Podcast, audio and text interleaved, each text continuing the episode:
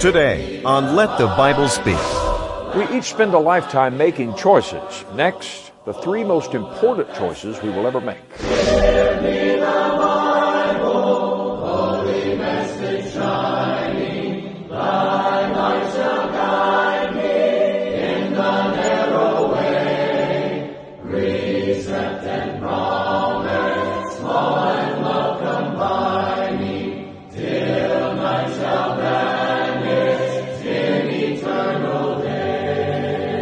Morning and welcome. It's my privilege to be with you today, and I'm glad you've chosen to spend a few moments studying and meditating upon the Word of God. It's a wonderful way to begin a new week.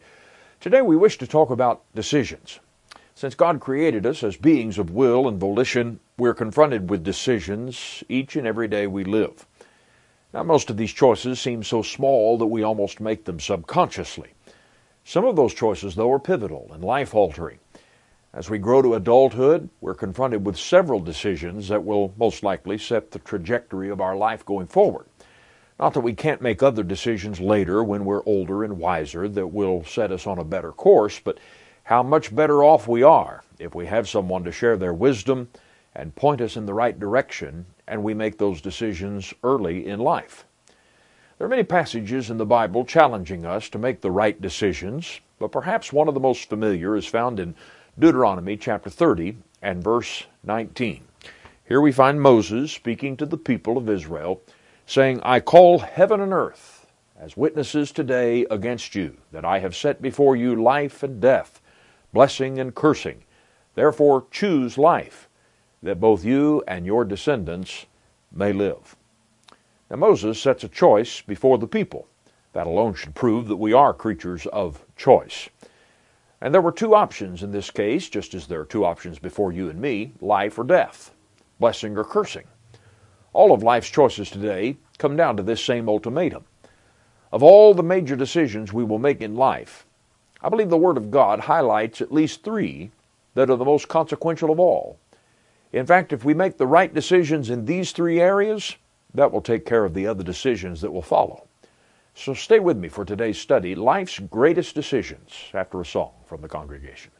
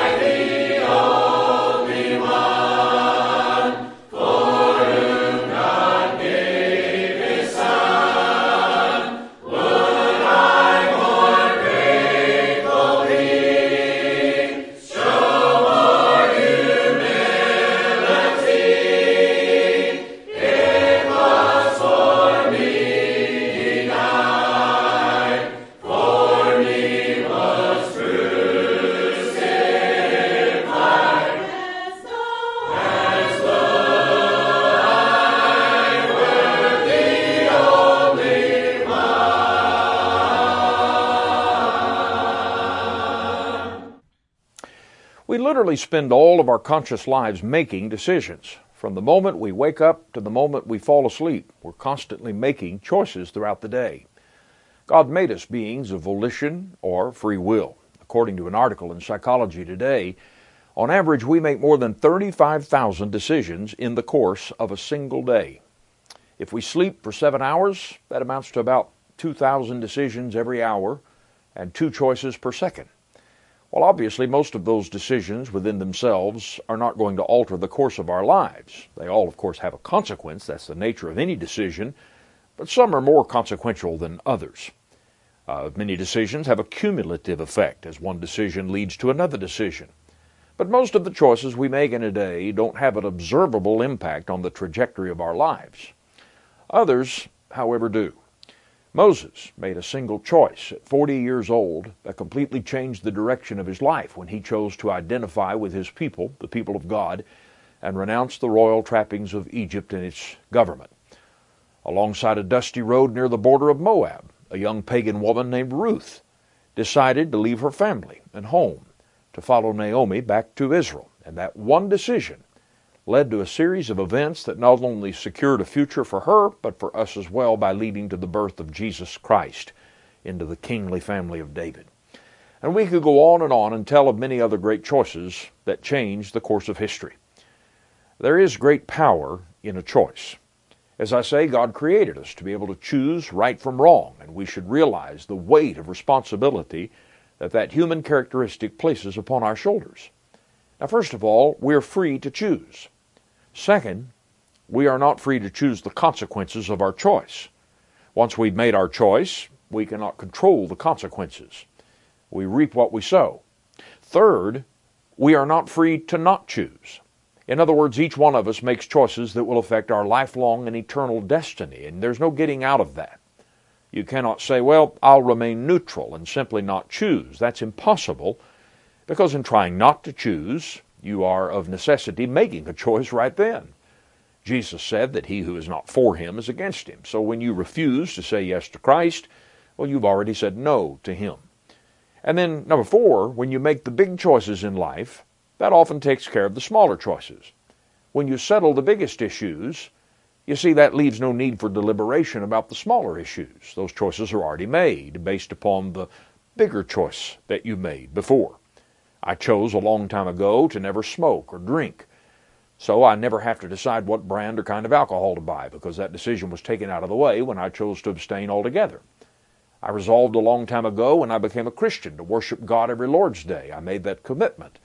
And I therefore don't have to wake up and make a decision or a choice every time Sunday comes around. I've made that decision for the rest of my life, unless it's a circumstance beyond my control, such as serious sickness or injury I know how my Sunday morning will be spent. That's the effect that long range decisions have upon the smaller ones. Well, I want to talk for a little while about three major decisions that are just that way. They are three of the greatest decisions you and I are ever confronted with and will have more to do with how you live your life in some and where you will spend eternity than any other. They are the decisions pertaining to your master, your mate, and your mission in life. Now, first of all, we must all choose who our master will be, who we will serve. Who is your master? You may say, well, that's me. I, am free to do as I please, and no one tells me what to do or how to live my life. I have complete autonomy in my life. Well, is that true? You know, we live in a world divided into various kingdoms, which at the least want to maintain their power, if not expanded. And in each of those kingdoms, you have subjects, people subjugated to that dominion of that power. And the kingdoms around us seek to have as much dominance, control, and influence in the world as they can. But that's not only true geopolitically, it's true spiritually.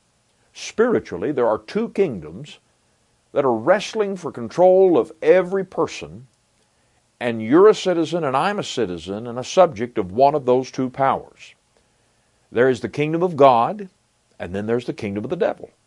There's the kingdom of righteousness and the kingdom of sin. There's the kingdom of light, and then there's the kingdom of darkness. There's the kingdom of heaven, and there's the kingdom of this world system.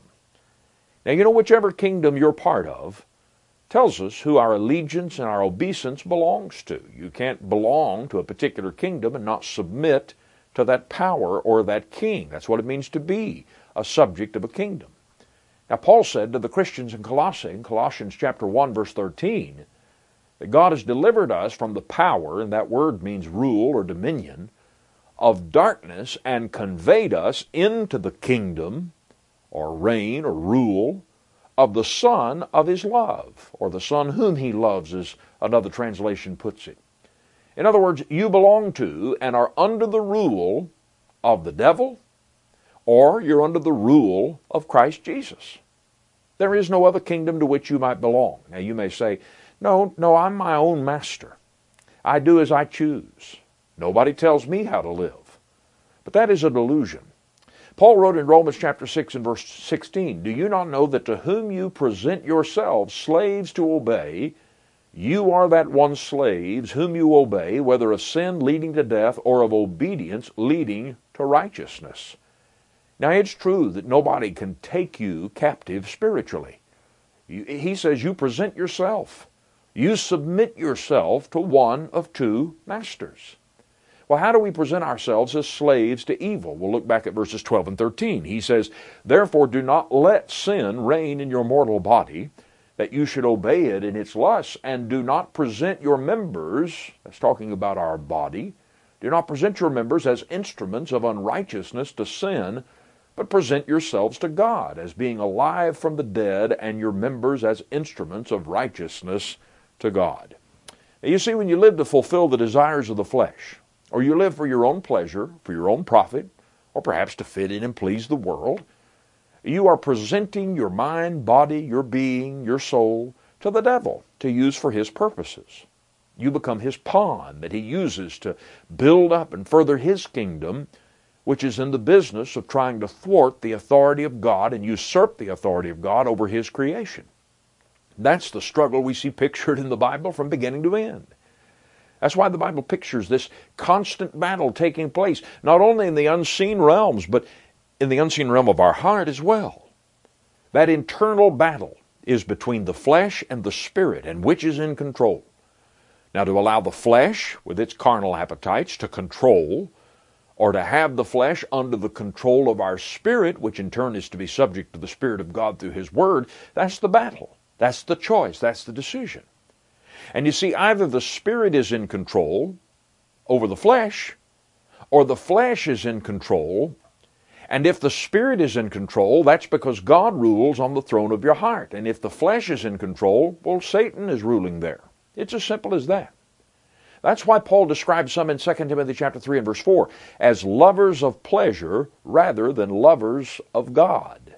He's talking about the sinful world. He said that's how men will be throughout the last days. And that, of course, describes our world that lives for self and sin and pleasure and Satan and so forth. You see, if we unrepentantly live in sin and go through life doing what we want instead of submitting ourselves to the law of God, the devil is in control of us. We are his slave, whether we stop to think about that or realize that or not. Doesn't change the reality. Jesus thus said in John chapter 8 and verse 34, Most assuredly I say to you, whoever commits sin is a slave of sin. Well, let's talk about the person who gives himself over to sin. He is a slave of sin. That's the reality. So it's not a matter of living as we please, as so many claim. It's a matter of being under the dominion of Satan and sin or the dominion of Christ. So who is your master? Whom are you serving day by day? That's a question you and I should stop to seriously consider. Paul said in Romans chapter 8, beginning in the fifth verse, For those who live according to the flesh set their minds on the things of the flesh, but those who live according to the Spirit, the things of the Spirit. For to be carnally minded is death, but to be spiritually minded is life and peace. You see, living for the devil ensures present spiritual death and ultimately eternal death. Have you submitted your life to the will of God? Not if you're stubbornly living in sin. Not if you're refusing the gospel and obedience to the gospel. And as long as you live according to the flesh, you live for this life, its pleasures, pleasing the flesh. You cannot please God. You cannot serve God. That, that's what makes the decision, whom will you serve, such a fundamental choice. Like Joshua put before the people long ago in Joshua 24 choose this day whom you will serve. We all have a choice to make. Submit yourself to Jesus and find not only justification from past sins through faith in Christ, but then let His sanctifying power transform your life into something wonderful and give you everlasting life and peace. Or you can refuse to surrender to Him and face the judgment and destruction and doom that's coming to all of Satan's domain. His is a doomed kingdom destined to fall. Are you in that kingdom, part of that kingdom, or are you in the kingdom of Jesus Christ, submitted to Him as Lord and Master? Second, one of the greatest decisions you'll ever make is not only your master, but your mate. You know, few earthly choices will have a greater impact on the sum of your earthly life and your eternal fate than who you choose to marry. Now, what is marriage? Marriage is a divine institution. Never forget that. It was not created by the government, and therefore the government does not have the right to define and regulate it. Marriage is the creation of God. God defines it, God regulates it. And marriage was the first institution He established in this world. It began in Eden when God said it was not good for the man whom He had created to be alone, and so He created a woman, placed her by Adam's side, that they might work together to fulfill God's purpose for them on earth. That's a beautiful thing. God created marriage as a means of populating the earth, giving man and woman physical fulfillment and pleasure, giving man and woman companionship and help for one another. But you see, in and even above all of that, God created marriage to fulfill His purposes in the world and thus bring glory to Him. Now, therefore, marriage is a sacred and a solemn estate that should not be entered into flippantly.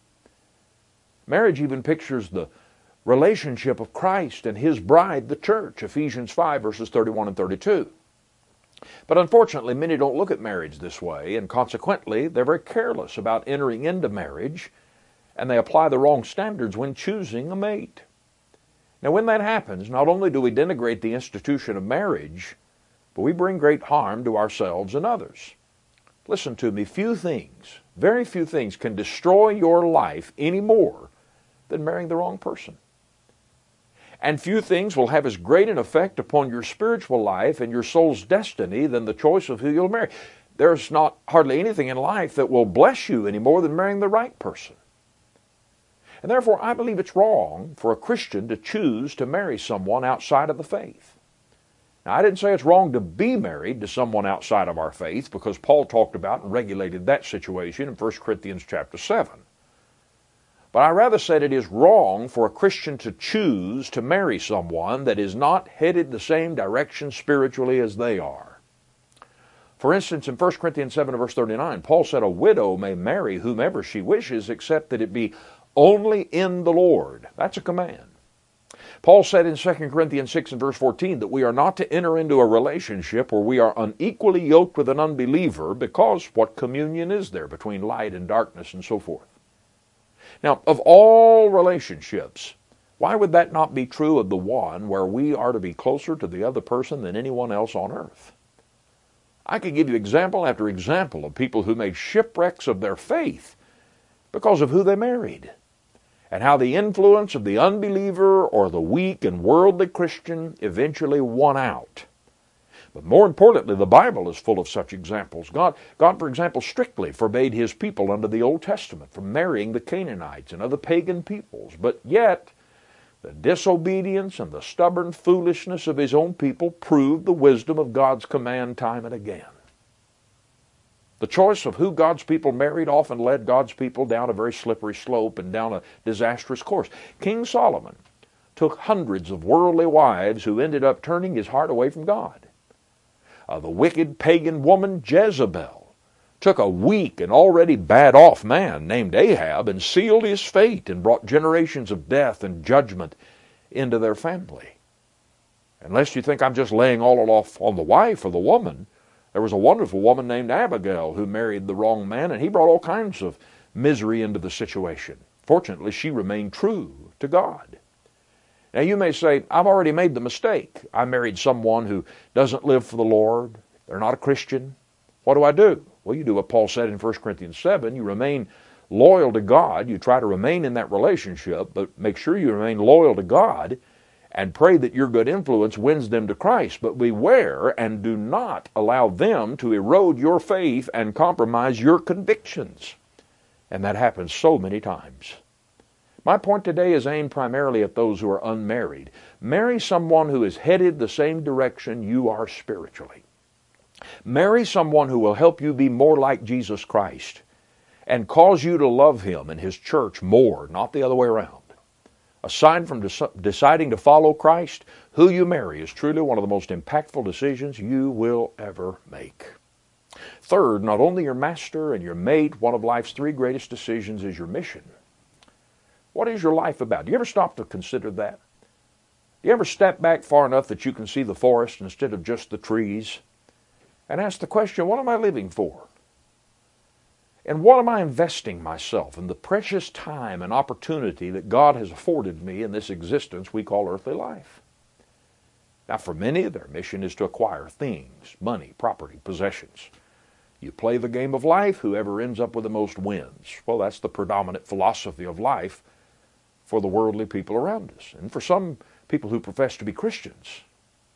Consequently, they spend their lives obsessing and striving to succeed in life. You know what Paul said about that? He said, But those who desire to be rich fall into temptation and a snare and into many foolish and harmful lusts which drown men in destruction and perdition. For the love of money is a root of all kinds of evil, for which some have strayed from the faith in their greediness and pierced themselves through with many sorrows. Friends, I have seen that personally in several lives.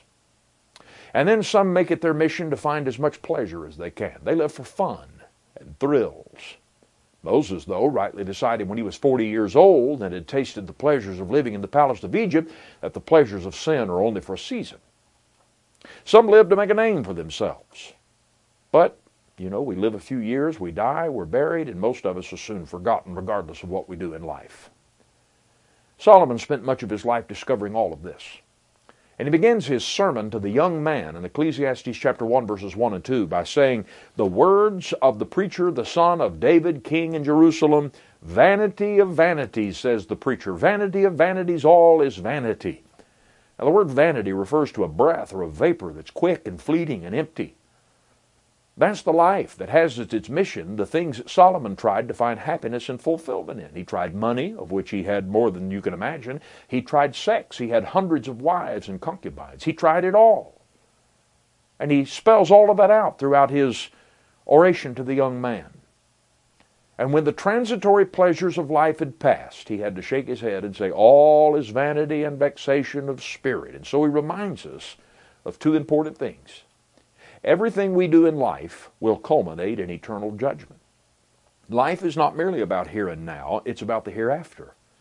He writes in Ecclesiastes 11, verse 9 Rejoice, O young man, in your youth, and let your heart cheer you in the days of your youth. Walk in the ways of your heart and in the sight of your eyes. But know that for all these God will bring you into judgment. And then he advises the young man in chapter 12 to instead remember God while he is young and put his life to good use. Remember your Creator in the days of your youth. Don't wait until you're old and your life has been poured out like water and wasted to realize this.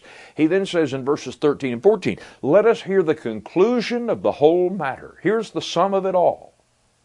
Fear God and keep his commandments, for this is man's all. For God will bring every work into judgment, including every secret thing, whether good or evil. Now, is that your mission in life? Is that what your life is about? Jesus said our life does not consist in the abundance of the things we possess. Our soul is our great possession. And if our mission in life is not to use our soul, our being, our body, our talents, our time, our opportunities, our life, for the use and the glory of God, we've missed the boat. We've missed the mark and our life is a waste. I want to challenge you today to stop and contemplate your life and these three great decisions because you'll never make any more important. No.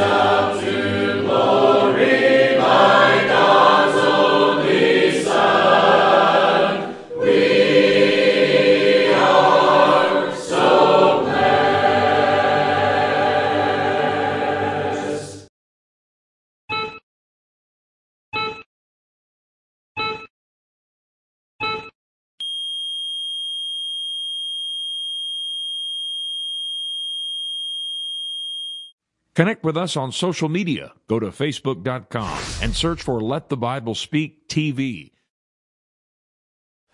Friend, you'll never make a greater decision and a more impactful decision than the decision to become a Christian, to become a disciple of Jesus Christ, to become His learner and His follower. And that begins with obedience to the gospel. If you're ready to commit your life to Jesus by repenting of the sins you've committed, putting your faith and trust in Him, being baptized for the remission of your sins. We'd love to hear from you today. We'd be glad to put you in touch with someone to assist you in that great beginning to a new life in Jesus Christ. If you'd like a copy of our lesson today, Life's Greatest Decisions, ask for it by that title when you get in touch with us, and we'll send you a free transcript. Everything we offer on the program is free of any cost whatsoever. We will never ask you for a dime. We're not here for your money. We just want to hear from you requesting the sermon, and we'll be glad to send it to you. Thanks for joining me today, and as always, I hope you'll make your plans, if God is willing, to join me back here next time for our next broadcast, our next Bible study together. In the meantime, you can find us online, ltbstv.org, and be sure to subscribe to our YouTube channel and share our content. That will help us to spread the word of the gospel, perhaps more than you know. Thanks for being with us. Have a great week ahead, and if God is willing, I'll meet you back here next time. Have a great week.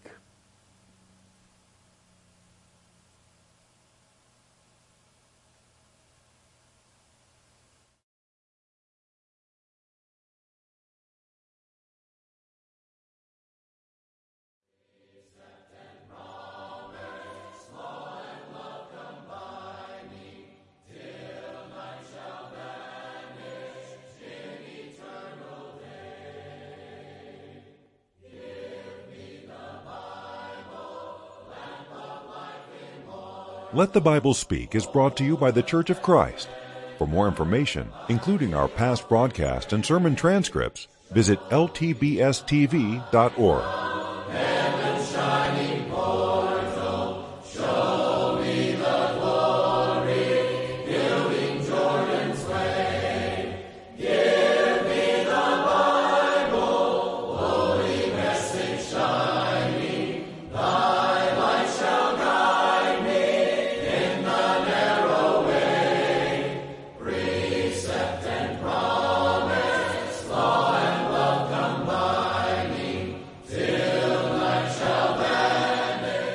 Thanks for being with us today.